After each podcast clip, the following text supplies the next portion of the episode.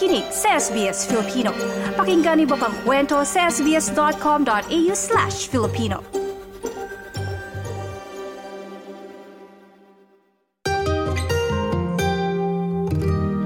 Ngayong September 17 ang Australian Citizenship Day at marami na naman tayo mga kababayan ang magiging ganap na Australian citizen by conferral.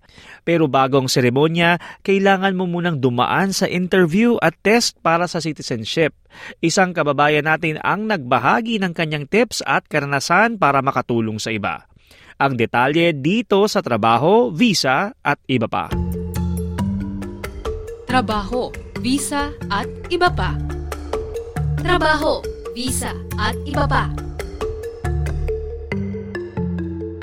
Walang dapat ikatakot exam. Basta magbasa ka lang days before the exam nung nung format ng exam tsaka may example questions sa exam. It's just 20 20 questions. So very simple lang naman yung exam. Naging kampante sa pagkuha ng exam para sa Australian citizenship si John Lumokso mula sa Melbourne. Naikwento na kasi sa kanya ng ilang kababayang Pinoy na madali ang exam basta mag-review kaya nais niya itong mas ibahagi pa sa iba. Hindi na rin kasi nagbabasa-basa na rin naman ako before nung mga exam samples and mukhang madali naman. So hindi ko na hindi naman ako nabahan. Kasi uh, from what I've heard sa ibang Filipino experiences na rin is that hindi naman ganun kahirap yung exam. 2017 nang dumating sa Australia si John bilang permanent resident sa pamamagitan ng Skilled Independent Visa Subclass 189 na gamit ang kanyang nominated occupation na civil engineer. Ang pagiging permanent resident ay isa sa mga requirement para maging Australian citizen by conferral ayon sa website ng Department of Home Affairs. Ang test at interview na isa pang requirement ang magpapatunay ng kaalaman ng individual sa bansang Australia at masusukat din ang kakayahan ng pagsasalita ng Ingles. Dapat din ikaw ay may good character kung ikaw ay 18 years old pataas. Gayon din dapat ay nasa bansa sa panahon ng aplikasyon. Dapat din na nais manirahan sa bansa o may malapit na asosasyon sa Australia kung maninirahan sa ibang bansa. At isa pang kinakailangan, dapat nanirahan ka na sa Australia ng apat na taon. Sa bahagi ni John, February 2021 siya nag-apply ng citizenship at tila medyo natagalan bago nabigyan ng konfirmasyon ng kanyang appointment. Anxious kasi one, more than a year na wala pa rin update. And may nababalitaan kami na sa ibang state, uh, within few months lang after application, meron ng result. Pero dito sa Victoria, medyo matagal yung waiting period. Kaya, yun, medyo anxious kami. Ayon sa kagawaran, 90% ng mga aplikasyon ay naipoproseso sa loob ng 18 buwan. Matapos ang mahigit isang taon, nakahinga ng maluwag si John nang makatanggap ng email noong Abril 2022 na nagsasabi ng kanyang citizenship appointment para sa Mayo ng nasabing taon.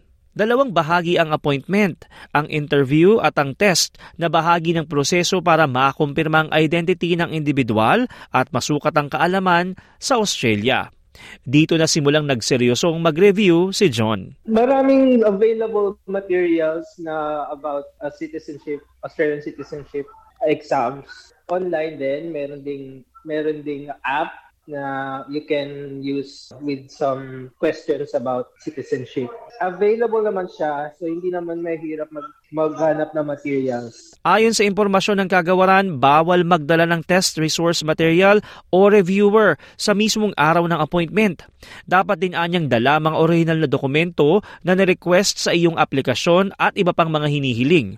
Dumating si John sa nakatakdang petsa, oras at lokasyon na nasa kanyang appointment letter once you get there, you bibigyan ka nila ng number. Then papakita mo na you have an appointment to take the exam on that particular day. And then, i, yan, i-assess nila yung papers mo, i-assess nila yung, yung binigay, binigay mo na documents and uh, to prove that you are eligible to be citizen of Australia. And then after that, pag na-assess na nila, na-verify na nila, na lahat yung lahat ng papers, then you will have to go to the exam room, take the exam. Pero bago nakapag-exam, hiningan si John ng isang dokumento na maaari niyang ipasa kahit hindi sa mismong araw na yon. Sasabihin naman nila kung kailangan pa nila ng additional documents. Uh, for me, kailangan kong nang hingi sila sa akin ng NBI clearance ko, Kasi sa four years ko na stay sa Australia, may gap ako do- within those four years na I think three months away from Australia. So they have to know that I don't have any offenses within those three months na wala ako sa Australia. Sa pangkaraniwan, ang mga kukuha ng test ay ang mga nasa edad 18 hanggang 59 years old ng araw na matanggap ang aplikasyon para sa citizenship by conferral.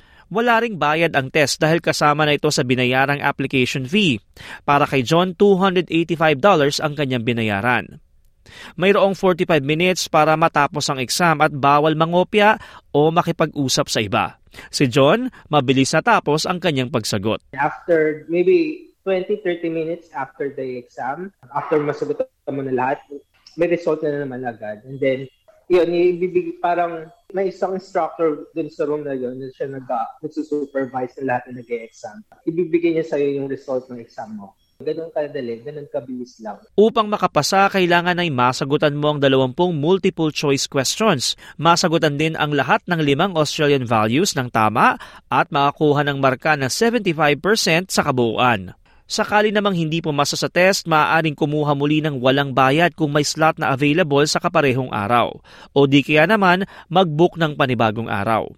Ayon sa kagawaran, hindi maaapektuhan ang iyong permanent visa sakaling hindi ka pumasa. Sa lagi naman ni John, perfect score ang nakuha niya nang lumabas sa computer screen. After nung exam mo, and then after mo na na-provide yung final documents mo, makaka-receive ka sa kanila ng letter saying that your application for citizenship has been approved finally. And then after that, you have to wait for the ceremony, uh, citizenship ceremony itself, which will take place within this within six the next six months. Matapos ang dalawang buwan, Hulyo 2022, natanggap na ni John ang kanyang final approval at petsa na dumalo sa seremonya ng citizenship na ginanap noong Agosto. Hindi pa rin siya makapaniwala na ngayon ay Australia na siya, bagaman wala naman anyang pinag-iba sa kanyang pamumuhay kundi ang may hawak ng mas malakas na pasaporte.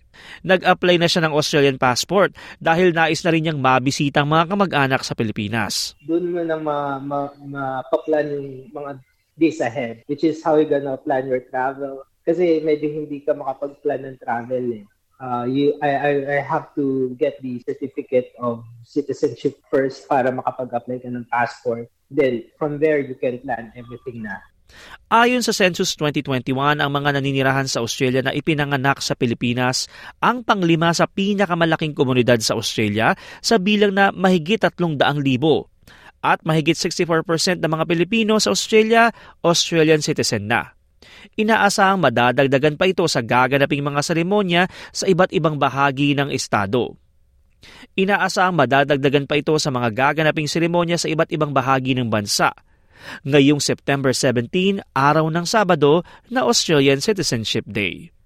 Ako si TJ Korea para sa SBS Filipino. Trabaho, visa at iba pa. Trabaho, visa at iba pa.